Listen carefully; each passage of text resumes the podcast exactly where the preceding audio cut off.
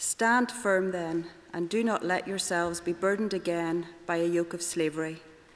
Mark, mark my words. I, Paul, tell, that, tell you that if you let yourselves be circumcised, Christ will be of no value to you at all. Again, I declare to every man who lets himself be circumcised that he is obligated to obey the whole law. You who are trying to be justified by the law have been alienated from Christ. You have fallen away from grace. For through the Spirit we eagerly await by faith the righteousness for which we hope. For in Christ Jesus, neither circumcision nor uncircumcision has any value. The only thing that counts is faith expressing itself through love. You were running a good race. Who cut in on you to keep you from obeying the truth? What kind of persuasion? That kind of persuasion does not come from the one who calls you. A little yeast works through the whole batch of dough. I am confident in the Lord that you will take no other view. The one who is throwing you into confusion, whoever that may be, will have to pay the penalty. Brothers and sisters, if I am still preaching circumcision, why am I still being persecuted? In that case, the offence of the cross has been abolished. As for the agitators, I wish that they would go the whole way and emasculate themselves. You, my brothers and sisters, were called to be free. But do not use your freedom to indulge the flesh. Rather, serve one another humbly in love. For the entire law is fulfilled in keeping this one commandment love your neighbour as yourself. If you bite and devour each other, watch out, or you will be destroyed by each other. So I say, walk by the Spirit, and you will not gratify the desires of the flesh. For the flesh desires what is contrary to the Spirit, and the Spirit what is contrary to the flesh. They are in conflict with each other, so that you are not to do whatever you want. If you are led by the Spirit, you are not under the law. The acts of the flesh are obvious sexual immorality, impurity, debauchery, idolatry, and witchcraft, hatred, discord, jealousy, fits of rage, selfish ambition, dissensions, factions, and envy, drunkenness, orgies, and the like. I warn you, as I did before, that those who live like this will not inherit the kingdom of God. But the fruit of the Spirit is love, joy, peace, forbearance, kindness, goodness, faithfulness, gentleness, and self control. Against such things there is no law. Those who belong to Christ Jesus have crucified the flesh with its passions and desires. Since we live by the Spirit, let us keep in step with the Spirit. Let us not become conceited, provoking, and envying each other. I'm not sure, and this is no criticism, I think it's just Presbyterian culture that I'd never heard a Presbyterian sermon in Lent. Um, I'm not even sure where it might have been where I started to think about it in any seriousness. When, as in a chaplaincy, we decided in one of our groups to think about what we might do for Lent, we brought in Father Gary because we thought Father Gary might know a little bit more about Lent than the Presbyterian chaplain would. But it seems to me that we should consider it and we should um, use it in some way. And I'm not sure that this year, under my leadership, we'll be using it in a particularly intensive way. But as a result of the busyness of Fitzroy Life, the series that I was going to uh, preach through Lent, which was going to see most of you reading the New Testament in six weeks, we had to put back somewhat. So on Wednesday, when we met for prayer, on lunchtime. You'd be very welcome between one and two if you're around the area and you have a lunchtime to come and join us. Um, I had no sermon for Sunday nor series between now and Easter. I was a little panicked especially because Richard and David were already asking on Tuesday night for the worship for Sunday. And then it seemed to me that I wanted to use Lent, and I wanted to use it in a Lenten way. That idea of self critique, that idea of some sense of repentance and uh, looking inward um, in that kind of way. But some part of me feared that a little bit because of the way many Presbyterians might be brought up in this part of the country, where really we whip ourselves, we beat ourselves in any kind of self critique at all. And yet, it's an important issue. So, how was it going to go about that? So, I thought of the seven deadly sins, and I thought that would be deadly. I thought the seven deadly sins, Stockman could really go deep there, and we could have a lot of very damaged Fitzroy Presbyterians in a few weeks' time. But at the same time, the seven deadly sins are alive and well and are serious issues. But I drew back from that kind of idea. And I decided we would look at the seven deadly sins, but we would look at them from a slightly different angle, a more positive angle. Rather than look at these sins to tell us by Easter how horrible and messy and useless little worms we are, because many of us know that and don't need to be told it from the front of a church, or know it actually to the point where it's not true, we actually see ourselves as far worse than we are. I thought I would use it in a context of Galatians that we've just, uh, Jenny has just read to us. If we read that very first verse of chapter 5, it is for freedom that Christ has set us free. Stand firm then, and do not let yourselves be burdened again by a yoke of slavery. You see, that was my fear that by preaching these in a certain way, we would become enslaved to them again. Whereas what Christ was trying to do was set us free from them. And I'm not sure within Presbyterianism, I mean, those uh, among us who are from a Catholic background, Catholic guilt's got nothing on Presbyterian guilt, especially the further up Antrim you go. Um, it becomes more and more guilty. Um, you have no idea.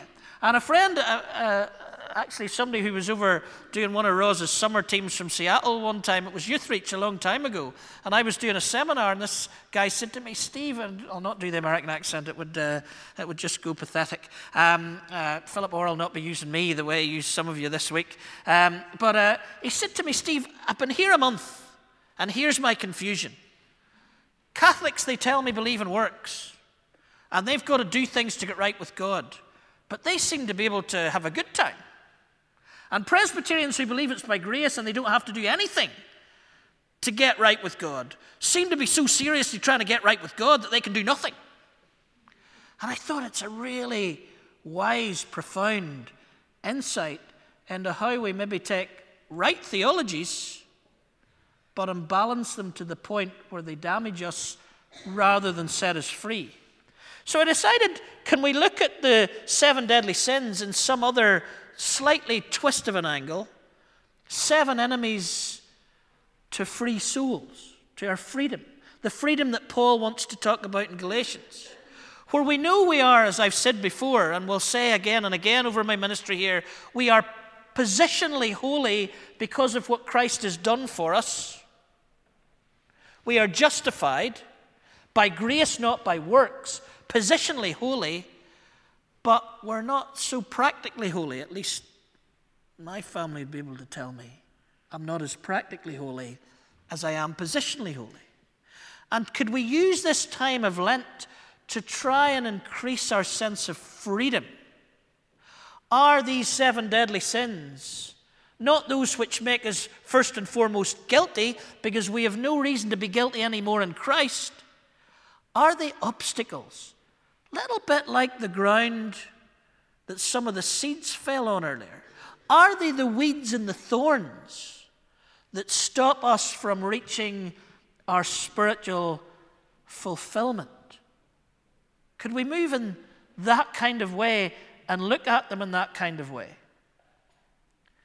My uh, history teacher taught me little. But one thing he did teach me he said, every great person knew their weaknesses and worked in their weaknesses. Now, why I picked that up, I've no idea, but I've never forgotten those words. He was talking about some king, no doubt, in the middle of the 15th or 16th century. See, I can't even remember what century I was studying. But they're wise words. And so, if we as a community and as individuals want to move through Lent and say, right, how are we doing spiritually? Where is the fruit of the Spirit within us? How is the good seed beginning to grow? Maybe we could see this in the light of those obstacles that come, those thorns that come, to stop us reaching our fulfillment, not to make us feel worse about ourselves. So, what are the enemies to free souls? In fact, if we look at salvation, um, and I've always, um, certainly in Union College, when I went there and they started to try and teach me Greek, I could go over every week the things that I know nothing about, and you'd be saying after a month, who were the hearing committee that called that dude? Because he seemed to do badly in everything. Um, wasn't very good at uh, languages, though Greek was better than Hebrew, at least it went this way. Um, but I was told there that the Greek word for salvation is actually the word for wholeness for healing and being made whole. And so, what we should be asking ourselves as we move into this Lent can we, over these next few weeks, just look at a few things that might increase the possibility of our full potential, our wholeness as human beings, who we were made to be, who Christ redeemed us to be. And in that context of Galatians, freedom in Christ, let's begin to critique, knowing that we're loved and knowing that this all is set in love and in positional holiness. So, whatever I say over the next weeks that might strike a chord with us, it is not so that you might feel insecure about your faith, it's so that we might help you towards life in all its fullness. What order do you do them in? I have no idea. But I decided this morning to look at envy very briefly after that introduction. Envy is mentioned twice here in Galatians chapter 5. Looking up Wikipedia, um, it occurs when a person lacks another's perceived superior quality, achievement, or possession, and either desires it or wishes that the other lacked it. I think that's why in Galatians 5 here today, it comes in twice. It comes in in those acts of the flesh in verse 21. One of the acts of the flesh is envy in verse 21. But then at the end, in verse 26, Paul writes, Let us not become conceited, provoking, and envying each other. And I was thinking, how does it become part of provoking? Well, the definition tells us envy, I guess, is when we look at another person and we want to be them and we envy them for whatever it is that they have that we feel we don't have. Or it's part of that which says rather than wanting to be them, I want to make sure they're not them. And we start to dismantle them perhaps. So there's two things going on one that damages us, and one that is a possibility to damage fellowship or the other person envy. And it's there right from the start. In fact, and I'm maybe reading into this slightly, but I'm going to take us back to those first chapters of Genesis. Uh, when I was at Regent College uh, doing my sabbatical, which was the first place, by the way, that I started to learn something. I was only uh, 44 or something when I decided I like this education thing. Um, uh, Darrell Johnson was uh, teaching preaching, and Darrell, oh, Darrell Johnson can preach, and he tries to teach preaching. But actually, after half a class with Darrell Johnson, I said, This man is not encouraging me to preach better. He's encouraging me that I'm useless at preaching and I should give up because he's so good at it. But Darrell said, as he was thinking, as he was telling us one day, I don't know how he wasn't preaching through Genesis in the class, but uh, he came to that, that bit where, uh, in those Genesis, where humanity reaches to try and reach beyond itself, to become something more than humanity is. You know, the temptation to be like God and to know everything and, and all of that. This temptation to be something other than we are, something more than we are, and reaching to become something more than we were. We became something less than we were.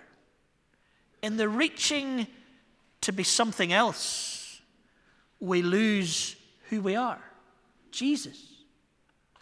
In trying to gain the whole world, we forfeit our souls, or in some translation, ourselves. In trying to reach for something more than who we are, we always end up damaged and less than who we are.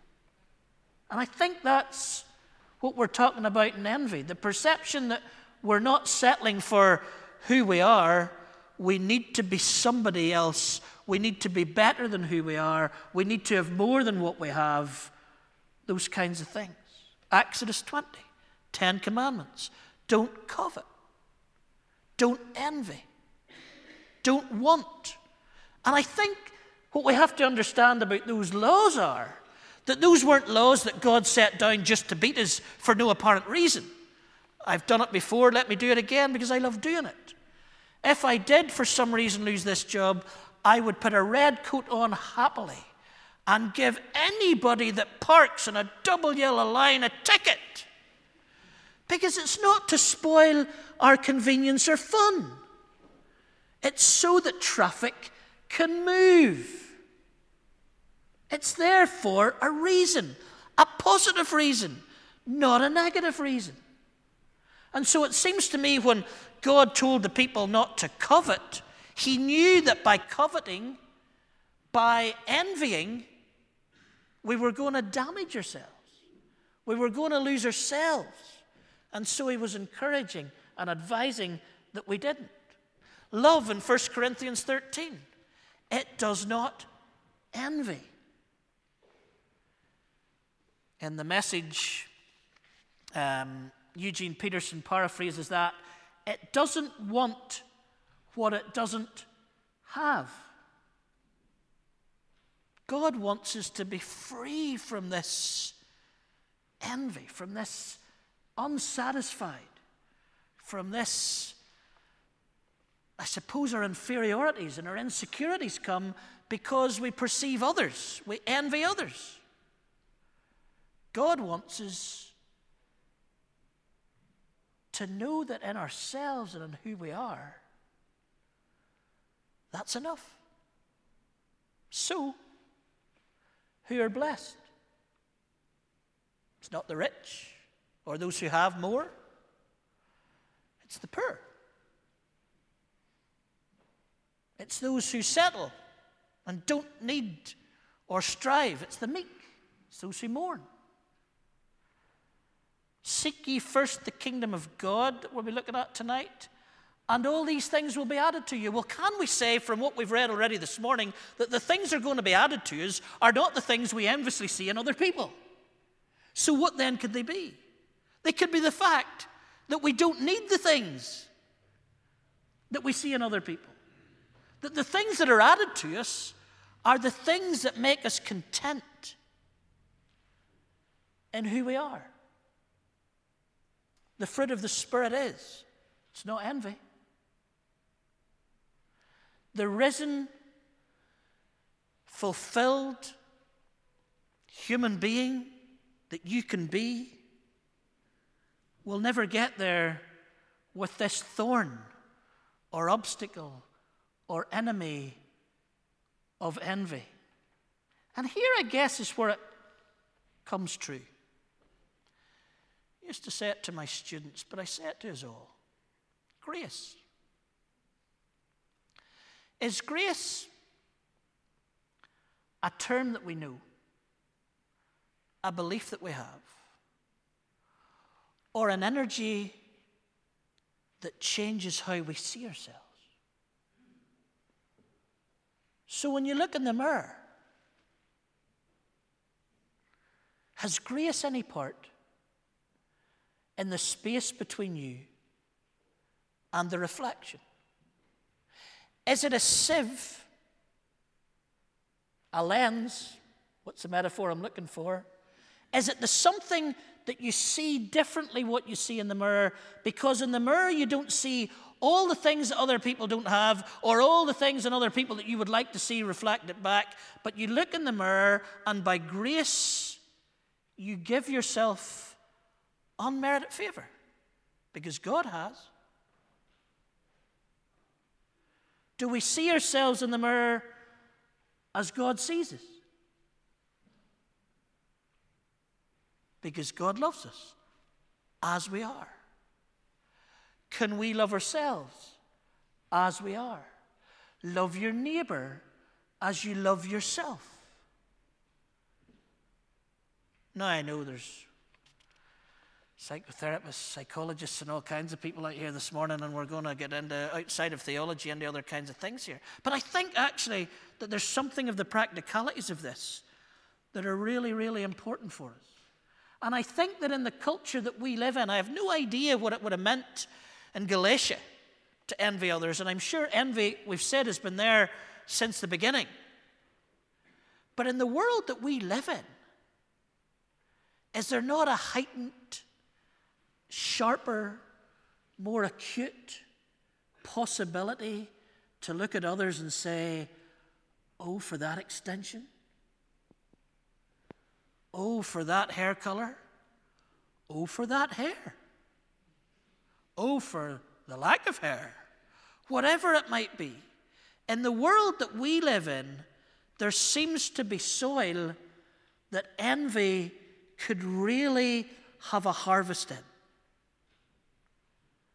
And we've got to, at this Lent time and every other time, begin to look deep within ourselves and start to use the theology of grace and love that we believe in in order that we would root out that thorn, those weeds, that enemy, that obstacle, because it will come in the way of our blessedness, of our fulfillment of the fruit of the Spirit harvesting the way it should. The middle of Galatians might give us some answers. The middle of Galatians 5 14. For the entire law is fulfilled in keeping this one command love your neighbor as yourself. If you bite and devour each other, which envy can do, watch out, for you will be destroyed by each other. This can damage the other. It's more likely to damage the self. And what it does in both is prevents us from being the potential of all that Jesus would have us be. So I guess our homework. Let us look deep into ourselves this week and prayerfully consider where are those little bits of envy? They might be subtle. But let's really seek that the Spirit would help us deal with this for our good, that we might reach our full potential. Let's pray.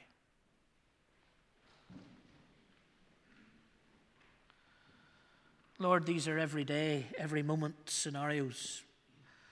They're emotions, they're decisions. They're things we decide in our mind and our spirit.